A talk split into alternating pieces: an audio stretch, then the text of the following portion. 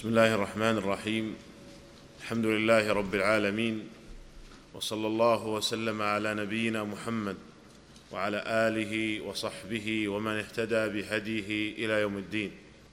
اللهم لا علم لنا إلا ما علمتنا إنك أنت العليم الحكيم. اللهم علمنا ما ينفعنا وانفعنا بما علمتنا ونسألك اللهم علما نافعا ينفعنا. معنا في هذا الدرس مسألتان. المسألة الأولى الحقوق المعنوية كحق المؤلف والاسم التجاري والعلامة التجارية وحق إنتاج البرامج الحاسوبية وغيرها.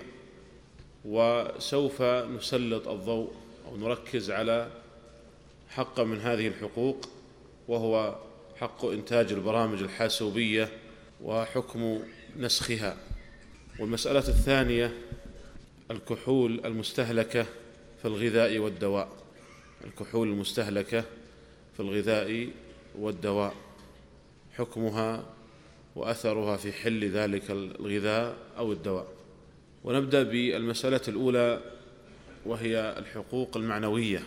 والحقوق المعنوية هي حقوق ترد على شيء غير مادي. حقوق ترد على شيء غير مادي سواء كان نتاجا ذهنيا كحق المؤلف في المصنفات وحق المخترع في مخترعاته وحق إنتاج البرامج الحاسوبية أم كان ثمرة لنشاط يجلب له عملاء كحق التاجر في الاسم التجاري والعلامة التجارية ونحو ذلك. هذه تسمى الحقوق المعنوية.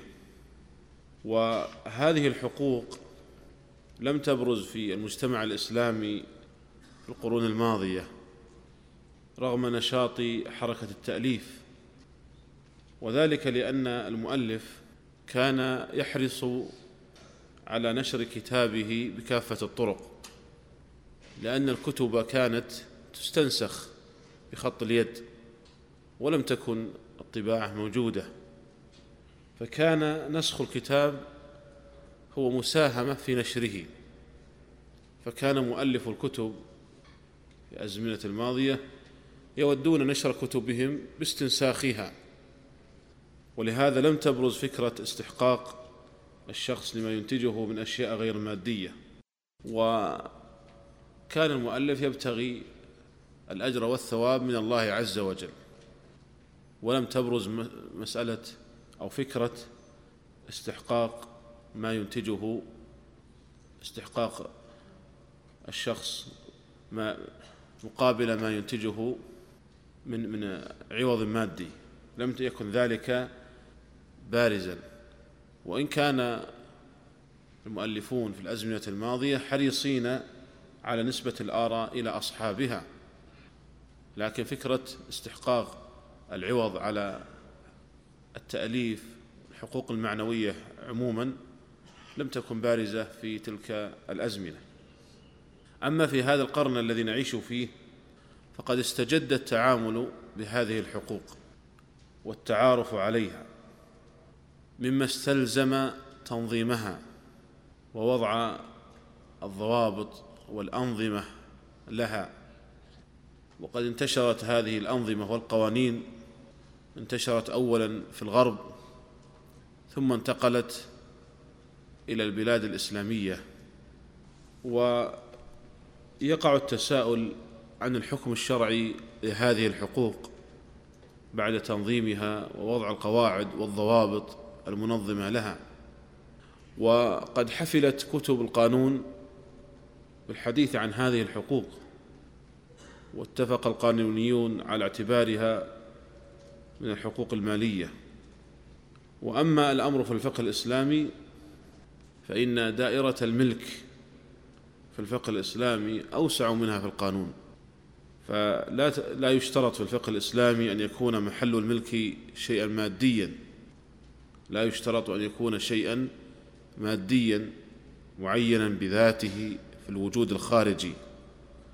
وإنما هو كل ما يدخل في معنى المال. كل ما يدخل في معنى المال. من أعيان ومنافع. ولهذا فإن تعريف المال عند جمهور الفقهاء تعريف المال ما كان له قيمة بين الناس. ما كان له قيمة بين الناس وجاز الانتفاع به في حال السعة والاختيار. فكل ما كان له قيمة معتبرة بين الناس وينتفع به في غير حال الضرورة يعني في حال السعة والاختيار فإنه يعد مالا عند الجمهور. فهذا هو المعيار في اعتبار المال أن يكون له قيمة وأن ينتفع به. وبناء على هذا فإن محل الحق المعنوي والذي يسمى عند قانونيين بالشيء غير المادي داخل في مسمى المال في الفقه الإسلامي لأن له قيمة وينتفع به. فمسمى المال يسع الأشياء غير المادية التي ينتفع بها انتفاعا مشروعا. على أن محل الملك في الحق المعنوي محل الملك في الحق المعنوي عند التدقيق ليس هو المنفعة وإنما هو شيء غير مادي تحصل منه منافع لصاحبه. شيء غير مادي تحصل منه المنفعة لصاحبه. وبعد ذلك نقول إن هذه الحقوق المعنوية ما دمنا قد اعتبرناها مالا فإنها تكون حقوق خاصة لأصحابها ويجوز لهم المعاوضة عليها وتكون حقوقا مصونة لا يجوز التعدي عليها. وقد درس مجمع الفقه الإسلامي الدولي تابع لمنظمة المؤتمر الإسلامي هذا الموضوع أعني الحقوق المعنوية وصدر فيها قرار من المجمع جاء فيه. اولا الاسم التجاري والعنوان التجاري والعلامة التجارية والتأليف والاختراع والابتكار هي حقوق خاصة لأصحابها. هي حقوق خاصة لأصحابها. أصبح لها في العرف المعاصر قيمة مالية معتبرة لتمول الناس لها. وهذه الحقوق يعتد بها شرعا فلا يجوز الاعتداء عليها. ثانيا يجوز التصرف في الاسم التجاري أو العنوان التجاري أو العلامة التجارية ونقل أي منها بعوض مالي. يعني إما ببيع أو بإجارة كل ذلك جائز. ومثله حقوق المؤلف يجوز المؤلف أن يبيع حقه على دار نشر إما مطلقا أو مقيدا بمدة معينة أو طبعة معينة. كل هذا جائز. لأنها حقوق معتبرة شرعا. وهذا التصرف جاء في قرار المجمع. إذا انتفى الغرر والتدليس والغش باعتبار أن ذلك حقا ماليا.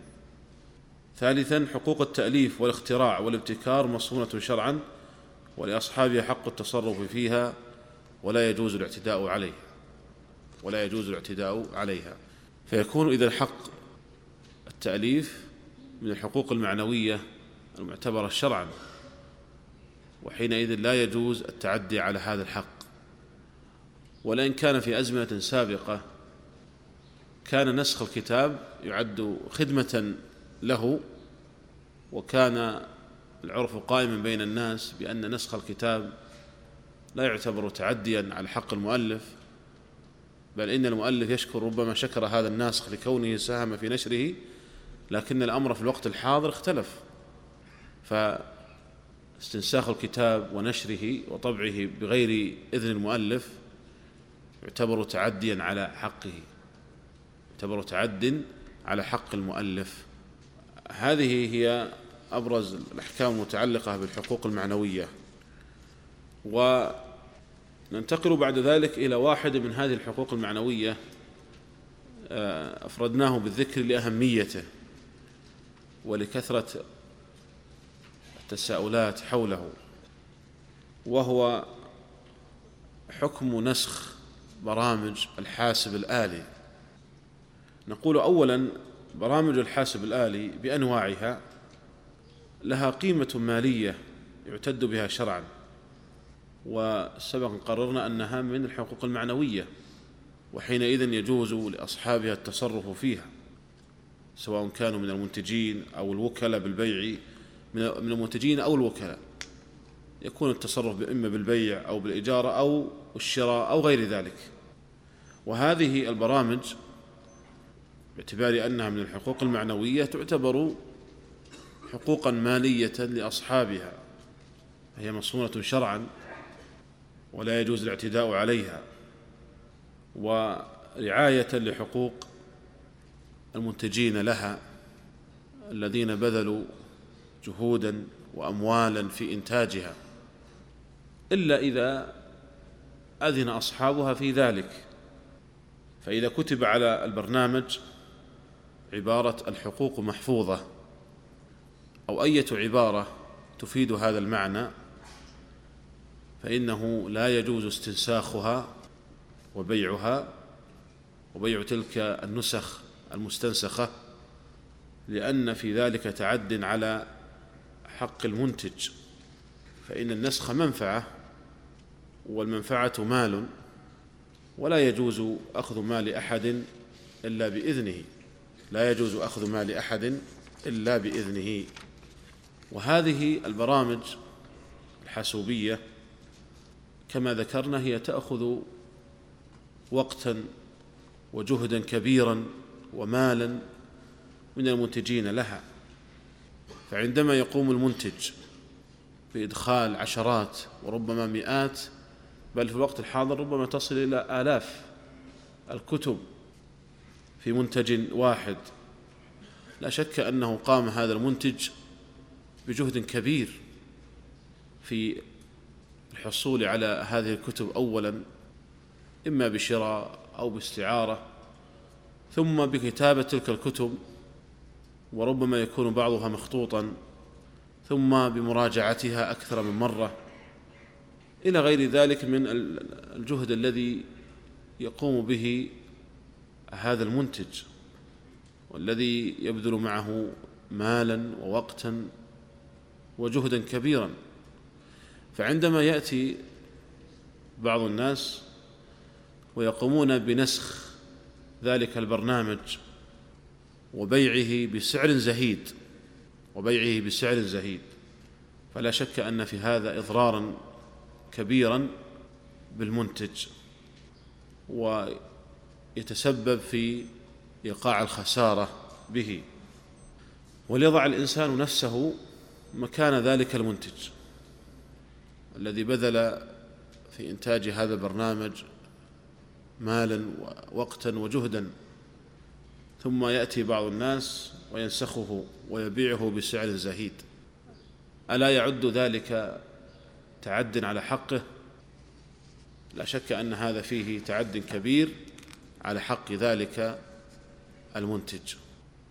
ولهذا فإنه ما دامت أن الحقوق محفوظة للمنتج فلا يجوز استنساخ تلك البرامج.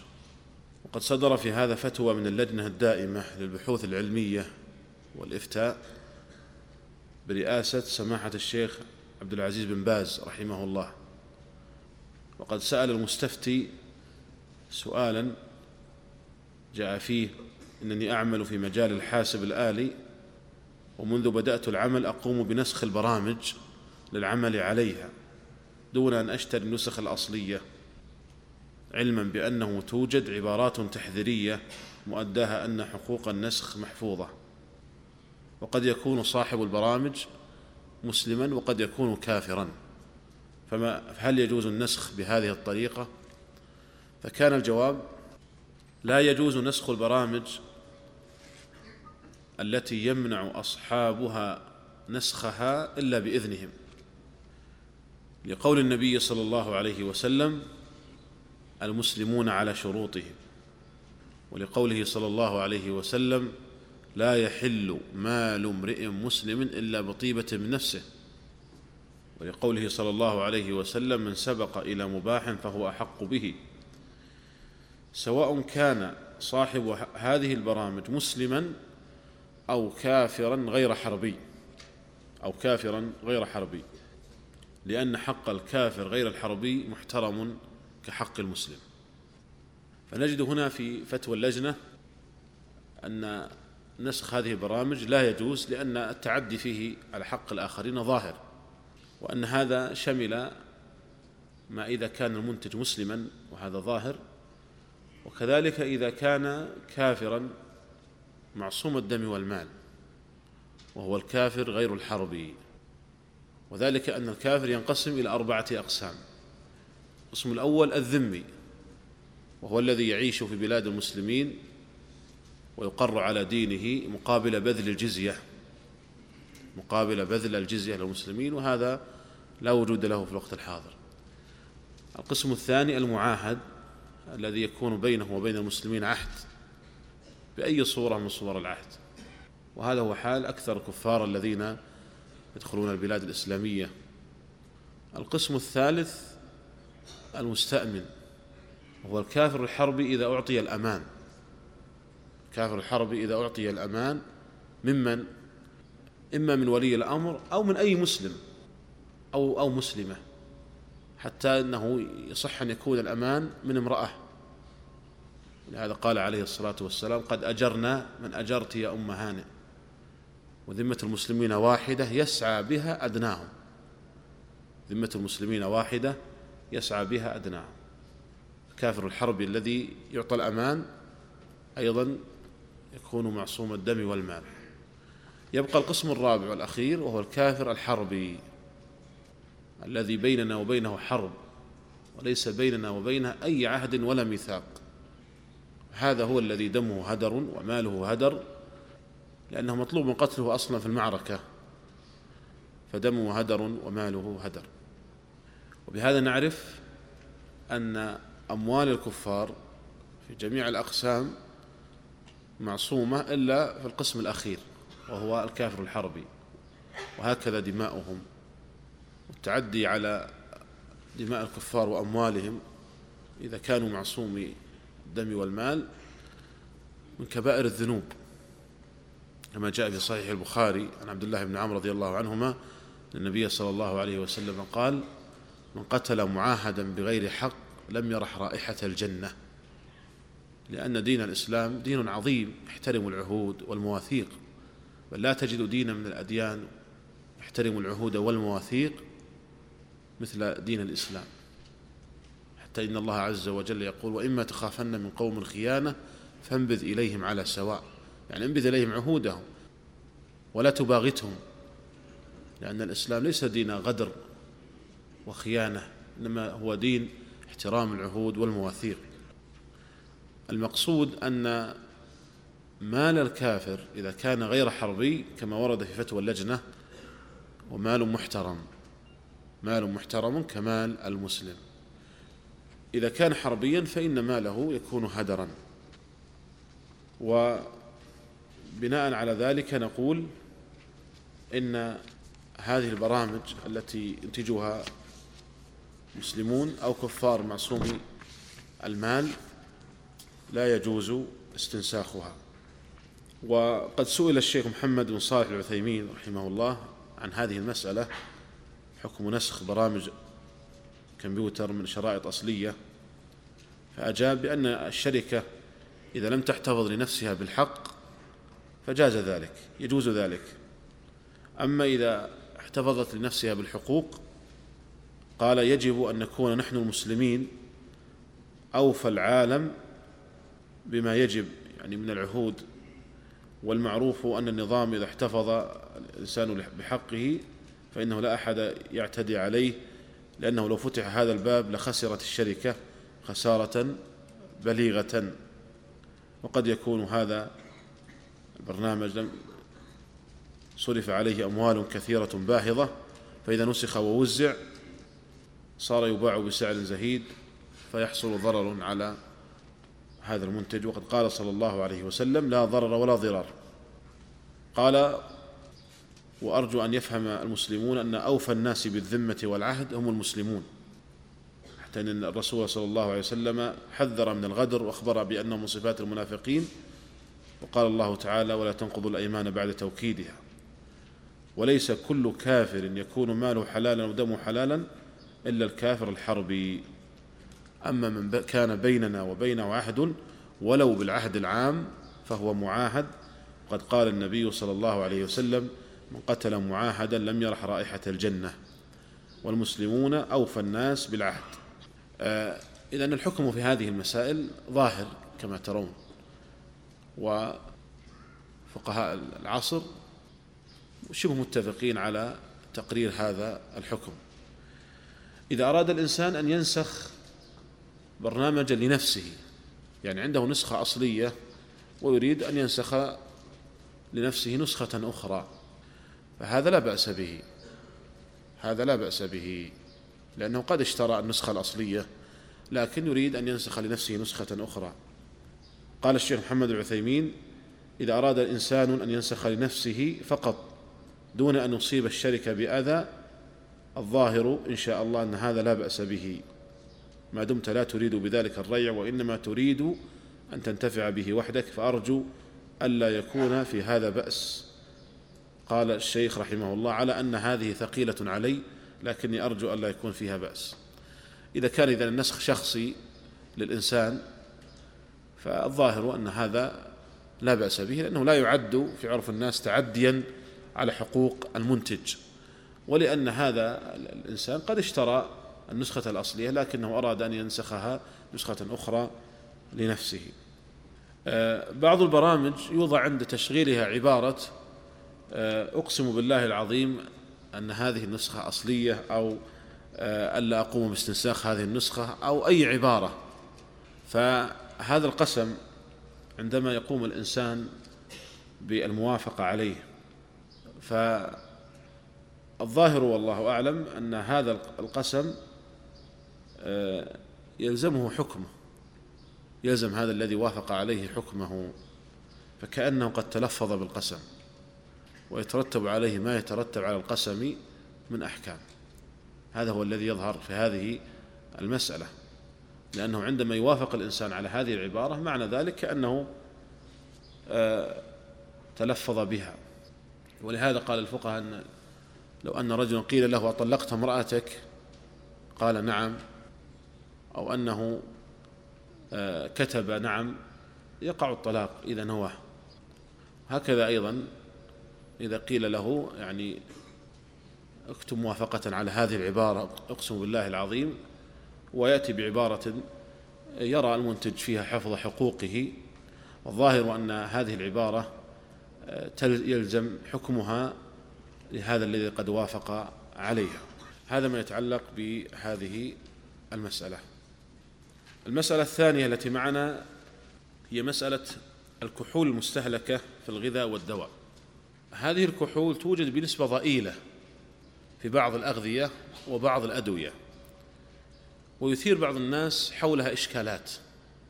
توجد في الخميرة التي توضع في الخبز توجد فيها نسبة من الكحول.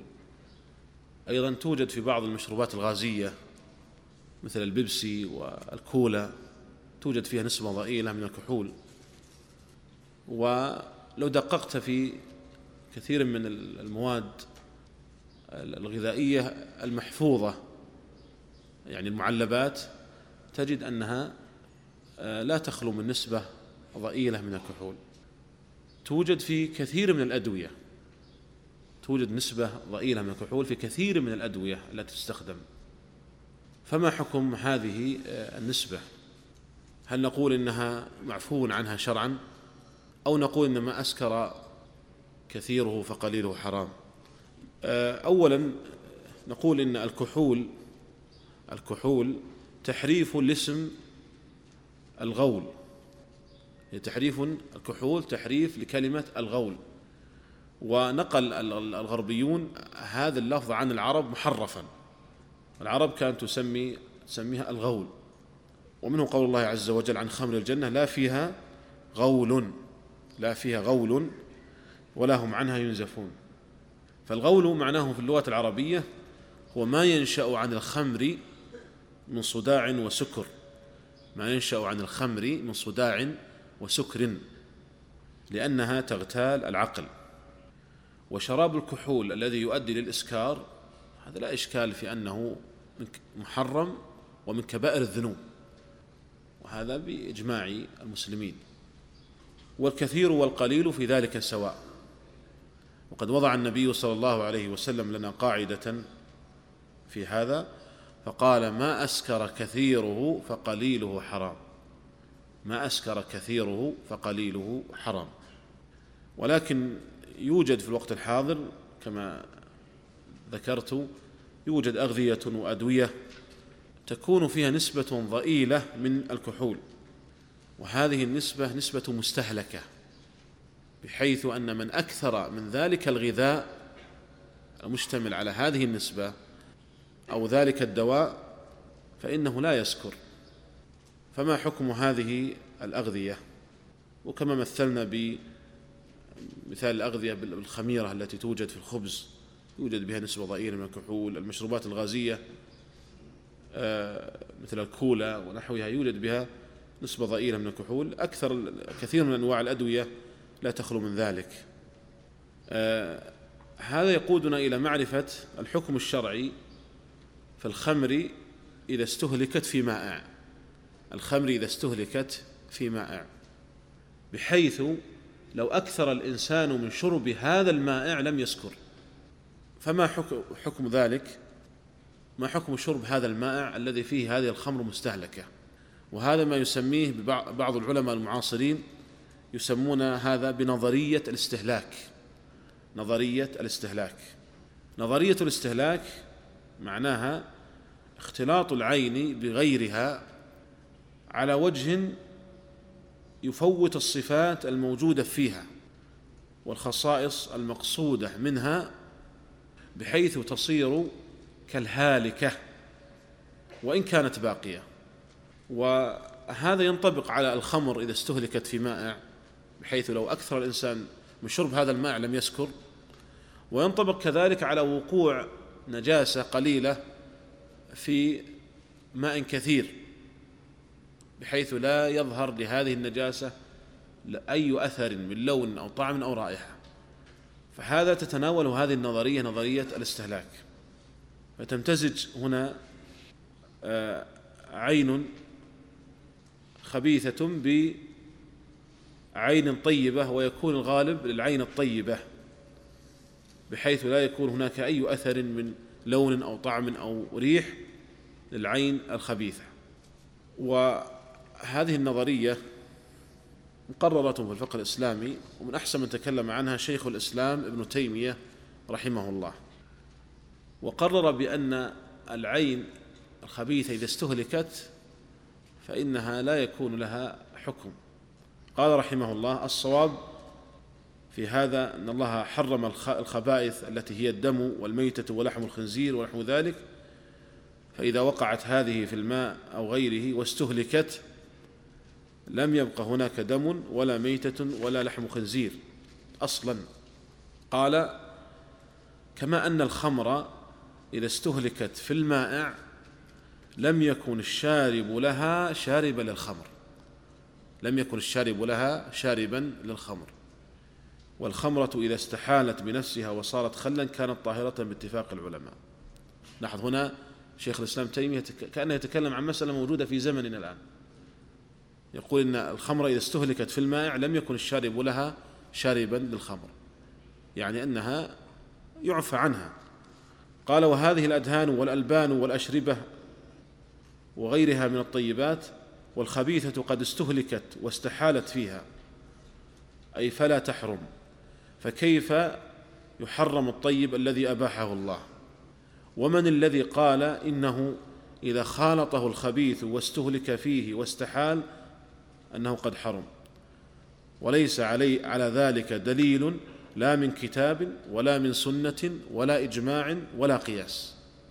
لاحظ أن شيخ الإسلام ينصر هذا القول بقوة وهو أن العين الخبيثة إذا استحالت في شيء مباح طاهر فإن هذه العين الخبيثة لا يبقى لها أي أثر ويكون هذا مباحا.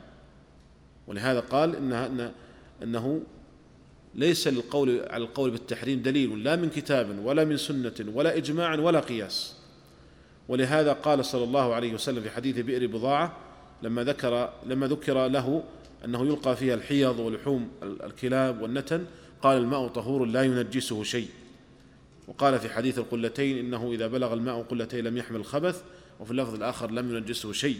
فقوله لم يحمل الخبث آه، يبين أن تنجيسه بأن يحمل الخبث أي بأن يكون الخبث فيه محمولا. وذلك يبين أنه مع استحالة الخبث لا ينجس الماء. انتهى كلامه رحمه الله. آه، منقولا مجموع الفتاوى المجلد 21 صفحة 501 502 فإذا شيخ الإسلام تيمية رحمه الله يقرر لنا هذه النظرية وهي نظرية آه، الاستهلاك. وبهذا التقرير يتبين أن هذه الكحول إذا كانت مستهلكة في الغذاء أو الدواء بحيث إن الإنسان لو أكثر منها لم يسكر فإنها حينئذ لا يكون لها أثر ويكون استخدام ذلك الغذاء والدواء مباحا ولا بأس به ولا يتحرج الإنسان منه البتة. وقد صدر في هذا قرار من مجمع الفقه الإسلامي التابع لرابطة العالم الإسلامي. بشأن الأدوية المشتملة على الكحول. وجاء في القرار لا يجوز استعمال الخمرة الصرفة دواء بأي حال من الأحوال. قول النبي صلى الله عليه وسلم إن الله لم يجعل شفاءكم فيما حرم عليكم. ثانيا يجوز استعمال الأدوية المشتملة على الكحول بنسب مستهلكة. بنسب مستهلكة تقتضيها الصناعة الدوائية التي لا بديل عنها. بشرط أن يصفها طبيب عدل كما يجوز استعمال الكحول مطهرا خارجيا للجروح وقاتلا للجراثيم وفي الكريمات والدهون الخارجية. ولاحظ هنا أن استعمالها في آه، الدواء وفي الغذاء لابد أن يكون بنسب مستهلكة لكن استعماله في التطهير لا يتقيد ذلك بأن يكون بنسب مستهلكة. ولذلك استعمالها في المطهرات قد يكون بنسبة ليست نسبة مستهلكة فيجوز ذلك خاصة مع الراجح أنها ليست بنجسة أن الخمر طاهرة وليست بنجسة وحينئذ لا بأس باستعمالها مطهرا خارجيا للجروح وقاتلا للجراثيم. سئل الشيخ محمد العثيمين رحمه الله عن هذه المسألة قال دخول الكحول في الأدوية التي لا تشرب أو تؤكل جائز استخدامها. جائز استخدامها كما صرح ابن تيمية في جواز استخدام النجس في غير الأكل والشرب مع أن الخمر ليست بنجسة ونجاستها على الصحيح نجاسة معنوية. قال أما إذا كانت الأدوية تشرب وتؤكل ويؤدي كثيرها إلى الإسكار فقليلها حرام. لاحظ بهذا الشرط. إذا كان كثيرها يؤدي إلى الإسكار فقليلها حرام. أما الكحول من الأدوية التي لا يمكن أن يشرب وهو في هذه الحال لا يسكر فلا يضر دخول بعض الكحول في تركيبها. وهذا جائز لأن العلة في التحريم استخدام الخمر كدواء كدواء هو في حالة وجود وصف التحريم وهو الإسكار. قال قال الشيخ رحمه الله وإلا لحرم الخبز والخبز فيه شيء من الكحول في الخميرة. والخلاصة أن الكحول إذا كانت نسبتها مستهلكة بحيث إن الإنسان لو أكثر من آه، شرب هذا المائع الذي فيه هذه النسبة المستهلكة فإنه لا يسكر فإن هذه النسبة من الكحول تكون مغتفرة تكون مغتفرة. يعني أنه لا يترتب عليها أي حكم ولا يترتب عليه حكم من جهة التحريم. ويجوز ذلك المطعوم أو المشروب ولا يتحرج الإنسان منه. آه، ما ذكر من وجود نسبة من الكحول مستهلكة في المشروبات الغازية مثل الكولا والبيبسي. هذا وجدته مكتوبا في بعض البحوث واتصلت بأحد الاستشاريين في الأغذية مستشفى الملك فيصل التخصصي قريبا فقال إن إنهم حللوا هذا وجدوا أن هذا غير صحيح أن ليس فيها أي نسبة من الكحول. قال وعلى تقدير أن يوجد فيها نسبة فنحن لا نعتبرها لا نعتبرها كحولا لأنها نسبة مستهلكة. والذي يهمنا في هذا هو الحكم الشرعي. فنقول يعني سواء وجدت أو لم توجد فشربها جائز فهي من فهي من الحلال الطيب. حتى لو قدرنا وجود نسبة مستهلكة فيها فإنها لا تؤثر ما دامت هذه النسبة مستهلكة. والضابط في الاستهلاك هو أنه لو أكثر الإنسان منه لم يسكر هذا هو الضابط. لو أكثر الإنسان منه لم يسكر آه، مشروب البيرة. البيرة البيرة لها أنواع فمنها ما هو يسكر مباشرة وهذا لا شك في تحريمه وهذا لا يوجد لله الحمد عندنا في المملكة. ومنها ما تكون فيه نسبة من الكحول بحيث لو أكثر الإنسان من شرب البيرة لسكر وهذه أيضا محرمة. قول النبي صلى الله عليه وسلم ما أسكر كثيره فقليله حرام. ومنها أنواع وهي التي تكون وهي الموجودة عندنا في المملكة آه، تكون النسبة فيها مستهلكة. تكون نسبة الكحول فيها مستهلكة بحيث لو أكثر الإنسان منها لم يسكر لم يحصل الإسكار. وهذه هي الموجودة عندنا في المملكة. فالبيرة الموجودة عندنا في المملكة لا بأس بشربها باعتبار أن نسبة الكحول الموجودة فيها مستهلكة بحيث لو أكثر الإنسان منها لم يحصل الإسكار. على أنني سألت الطبيب الذي قلت لكم سألته قريبا سألته عن عن البيرة التي عندنا فقال نحن حللناها عندنا في مستشفى الملك فيصل التخصصي ولم نجد بها أي نسبة من الكحول ولو واحد من ألف. لكن على كل حال هي أنواع. قد يوجد في بعض الأنواع دون بعض لكن لو وجد ذلك وكانت النسبة مستهلكة فنقول إن شربها جائز ولا حرج فيه. فهي كالأمثلة الأخرى التي أشرنا إليها كالخميرة التي توجد في الخبز الكحول المستهلكة التي توجد في الأدوية. كل هذه نقول إنه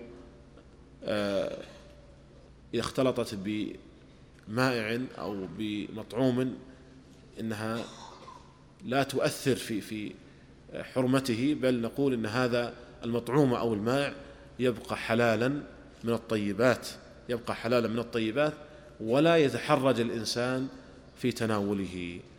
وأما قول بعض الناس أو استدلال بعض الناس بحديث ما أسكر كثيره فقليل حرام نقول نعم نلتزم بهذه القاعدة. لكن إذا كان كثيره مسكرا فلا بد أيضا من الوقوف عند النص.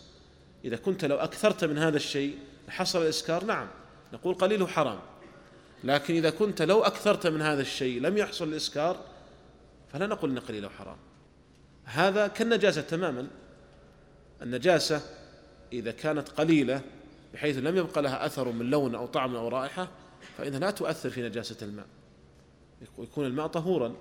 هكذا أيضا بالنسبة لهذه آه، الكحول التي توجد بنسب آه، مستهلكة.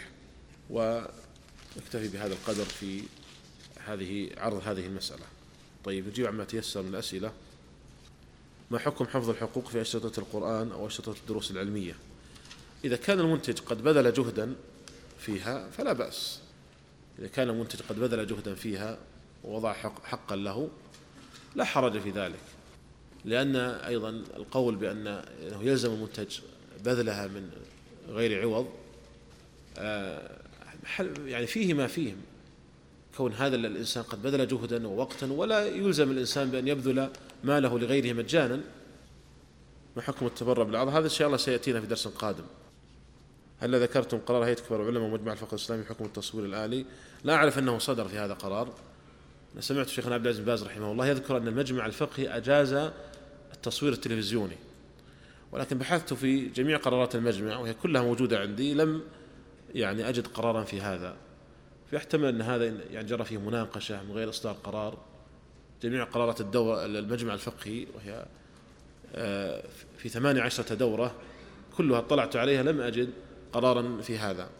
لكن سمعت شيخنا عبد العزيز بن باز رحمه الله يقول إن المجمع الفقهي أجاز التصوير التلفزيوني للمصلحة ويحتمل أن هذا كان في مناقشات كانت في المجمع. لكن لا أعرف أن في هذا قرار لا من الهيئة ولا من المجمع. الحكم في تشغيل قناة مثل قناة المجد عبر أجهزة أخرى؟ ما كان من القنوات مشفرا فايضا يدخل في في ما ذكرناه من الحقوق المعنوية. ما كان مشفرا لا يجوز التحايل عليه واستخدام أجهزة أخرى لأجل فك التشفير لأن هذا فيه تعد على آه، حقوق أصحاب القناة. وهم يبذلون جهدا في تلك القنوات واموالا طائلة. ولا شك أن فك التشفير بأي طريقة فيه تعد على حقهم فيه تعد على حقهم. وإذا أردت أن يتضح لك الحكم جليا ضع نفسك مكان المنتج أو صاحب الحق. ضع نفسك مكان. هل ترضى بهذا العمل؟ إذا كنت لا ترضى لو كنت منتجا فكذلك أيضا يعني ينبغي لك أن تحب لأخيك ما تحب أن تحب لأخيك ما تحبه لنفسك. فإذا كنت وتكره لأخيك ما تكره لنفسك. فإذا كنت لا ترضى هذا العمل لنفسك لو كنت أنت المنتج فكذلك أيضا آه، ينبغي ألا ترضاه لإخوانك المسلمين. فهذا يعني يدخل في الحقوق المعنوية التي هي آه، معنا في هذا الدرس. ففك التشفير بأي طريقة وأصحابه قد منعوا من ذلك. فيه تعد على حقوقهم فهو لا يجوز. إذا كان البرنامج الأصلي غير منسوخ مبالغ في سعره. هذا بعض العلماء قالوا إذا كان مبالغا في سعره وكان يعني برنامجا علميا يجوز لكن هذا محل نظر محل نظر. فحتى لو كان مبالغا في سعره يبقى حقا لصاحبه يبقى حقا لصاحبه. فما الذي يبيح التعدي على هذا الحق؟ ما حكم البيرة التي تشرب الآن وهي موجودة في المحلات التجارية؟ علما بأنها مكتوب عليها خالي من الكحول. البيرة الموجودة عندنا في المملكة لا بأس بها لأنها لا تخلو إما أن لا يكون فيها كحول البتة كما ذكر أحد الأطباء وإما أن يكون فيها نسبة مستهلكة وعلى كلا التقديرين فهي جائزة. لكن التي يعني موجودة في بعض الدول خارج المملكة بعضها مسكر يسكر مباشرة وبعضها كثيره مسكر. والقاعدة أن ما أسكر كثيره فقليله حرام. هل يجوز نسخ البرامج للانتفاع الشخصي من غير قصد البيع؟ نعم نحن قلنا أن هذا جائز. ببعض الأشرطة الصوتية والمحاضرات الدعوية مفيدة وأيضا برامج الحاسب الآلي. فهل يجوز نسخها للتوزيع الخيري إذا كانت حقوق الطبع محفوظة؟ إذا كانت حقوق الطبع محفوظة لا لا يجوز هذا. ولو كان لأجل الدعوة لا بد من أخذ إذن من أصحابها. إذا لم يكتب على الشريط وترك هكذا دون تحديد لحقوق الطبع. إذا لم يكتب عليه ولم يتعارف عند الناس بأن حقوق هذا البرنامج محفوظة فحينئذ الظاهر أن أصحابه لم يريدوا حفظ هذا الحق. حينئذ فلا بأس باستنساخه. هذا يسأل يقول بالنسبة لبرنامج فقه العبادات هل سيصدر قريبا كتاب مطبوع وفقه المعاملات؟ إن شاء الله تعالى يعني كل هذه البرامج فقه العبادات والمعاملات سوف تخرج إن شاء الله تعالى لكن تحتاج إلى وقت. وفقه العبادات لم يكتمل لا يعني لا زال في لم يكتمل بعد. لازلنا في شروط الصلاة لم نصل إلا إلى شروط الصلاة فقط. إذا اكتمل إن شاء الله فلعله إن شاء الله يكون في كتاب. ما حكم استخدام العطورات المشتملة على كحول آه العطورات المشتملة على كحول إذا كانت نسبة مستهلكة لا إشكال في في في جوازها إذا كانت نسبة يعني ليست مستهلكة نسبة كبيرة فترجع إلى مسألة أخرى وهي حكم آه الخمر هل هي طاهرة أو نجسة. فالجمهور على أنها نجسة القول الثاني أنها طاهرة وهو اختيار شيخنا محمد بن عثيمين رحمه الله وهو الأقرب لأنه ليس هناك دليل يدل على نجاسة الخمر. ولما حرمت الخمر أراقها الصحابة في سكك المدينة ولو كانت نجسة لما أراقوها.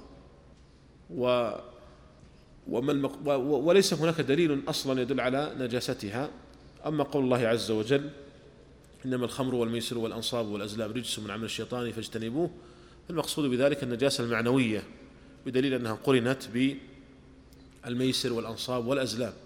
ولم يقل أحد من أهل العلم إن هذه نجسة نجاسة حسية. وإنما المقصود بالنجاسة هنا النجاسة المعنوية ولهذا فالصحيح في هذه المسألة هو أن الخمر ليست نجسة وإنما هي طاهرة. وبناء على ذلك فلا بأس باستخدام العطورات المشتملة على كحول بناء على هذا القول. ولو تورع الإنسان ولم يستخدمها كان ذلك حسنا. يعني بعض أهل العلم يقول حتى يعني على القول بأنها ليست نجسة يتورع من استخدامها خروجا من الخلاف وأخذا بعموم قول الله تعالى فاجتنبوه وهذا حسن. هذا السؤال متعلق بالدرس الماضي تكلمنا عنه. يعني التي تكلمنا عنها في الدروس ترد فيها يعني بعض الأسئلة ويعني نحاول يعني لا نجيب عليها وإنما نحيل السائل للدرس وهو محفوظ في موقع الجامعة على الإنترنت. هذا أيضا يسأل عن إدخال قناة المجد عن طريق بعض الأطباق تكلمنا عن هذا. هل يجوز نسخ بعض الأشرطة لبعض الأصدقاء؟ ولا سيما التي ليس لها وجود والتي تعتبر مثابة النادرة. أما إذا كانت الحقوق محفوظة فلا. إذا كانت الحقوق محفوظة فلا. أما إذا لم تكن محفوظة فلا بأس. هل يجوز تنزيل بعض المؤلفات القديمة عبر الإنترنت؟ نعم إذا إذا لم يكن هناك لم تطبع ويكون هناك حقوق محفوظة للمحقق فلا بأس. أو أن من أراد تنزيلها أخذها حققها من مخطوط وأراد تنزيلها على الإنترنت فلا بأس. المقصود أن لا يكون هناك تعد على حق آخر. إذا لم يكن هناك تعد على حق آخر جاز ذلك. إذا كان فيه تعد على حق حقوق آخرين لم يجوز هذا. هذه القاعدة والضابط في هذا. ما حكم صلاة الجمعة في السجون حيث إني رأيت مثل هذا السؤال في أحد المواقع بالإجازة؟ كما أن ابن رجب ذكر أنه لا يصلى الجمعة في السجن وقال لا أعلم في ذلك خلافا. نعم هذا صحيح. ما نقله عن ابن رجب صحيح. ابن رجب في فتح الباري ذكر أنه لا يعلم خلافا في أنه لا يشرع إقامة الجمعة في السجون. ولكن الواقع أن المسألة فيها خلاف. الواقع أن المسألة فيها خلاف. وعندهم القائمين على السجون عندهم تعليمات في هذا من العلماء. ما حكم من نسخ من برامج الحاسب من نسخته الأصلية لمصلحة غيره وليس لنفسه. حتى وإن كان لمصلحة غيره لا يجوز نسخ ما كان فيه حقوق محفوظة لأن في هذا تعد على حق الغير تعد على حق أخيك المسلم أو حتى كما قلنا حتى الكافر معصوم المال أيضا يكون فيه تعد عليه معصوم الدم والمال فيه تعد عليه إذا كان فيه تعد بهذا النسخ لا يجوز لأي سبب كان لأي غرض. فالنسخ يعني يمنع بإطلاق ما دام أنه يوجد فيه تعد على حق الغير. فقط التي هي يعني يرخص فيها إذا أراد الإنسان ينسخ لنفسه فقط. إذا أراد أن ينسخ لنفسه. وقد يقول بعض الناس إن في هذا تضييقا وتحجيرا لكن نقول إن في هذا حفظ للحقوق حفظ لحقوق اصحابها والمنتجين يبذلون جهودا كبيرة في, في, في إنتاج البرامج. فينبغي ان تحفظ الحقوق لأصحابها. ما حكم رسائل الجوال التي يرد فيها ذكر من الأذكار؟ سبحان الله وبحمده سبحان الله العظيم. وبعد ذلك يقول هي أمانة في رقبتك. ترسلها إلى خمسة أو عشرة أو إلى أي عدد. ويكون ما يكون مكلفا على الشخص. أولا إذا قال هي أمانة ما, ما يلزمك. ما يلزمك أن ترسلها. يعني على أي صفة كانت تلك الرسالة؟ لأنها هذا إلزام من طرف واحد أنت لم تلتزم بهذا لم تلتزم له بهذا. ثانيا ينظر محتوى الرسالة وتعرض على يعني أهل العلم إن كان محتواها صحيحا وإلا أيضا لا تنشر. ف لكن إذا كان محتواها جائزا فأنت بالخيار حتى لو قال إنها أمانة أو أتى بعبارة تفيد تحميلك المسؤولية فإنها لا يلزمك إرسالها لأنك لم تلتزم لأنك لم تلتزم له بهذا الشيء. ما حكم من يقتبس بعض الفوائد من كتب القدماء ويضعها في كتاب يعود ريعه لعمل خيري؟ لا بأس بذلك لا بأس بهذا لأن كما ذكرنا كتب المتقدمين آه، يعني كان المتقدمون يحبون نسخ هذه الكتب ونشرها لأنها لم تكن مطابع موجودة عندهم. فالاقتباس فوائد منها ثم جمعها في كتاب لا بأس بذلك وعلى ذلك عمل الناس. التأليف الآن قائم كثير منه النقل والاقتباس من كتب أخرى. فإذا لم يكن هناك نسخ للكتاب كاملا وأراد الإنسان يقتبس منه مع عزوه إلى إلى مصدره فإن هذا لا بأس به. فإن هذا لا بأس به بل هو من نشر العلم. ونكتفي بهذا القدر والله أعلم وصلى الله وسلم على نبينا محمد.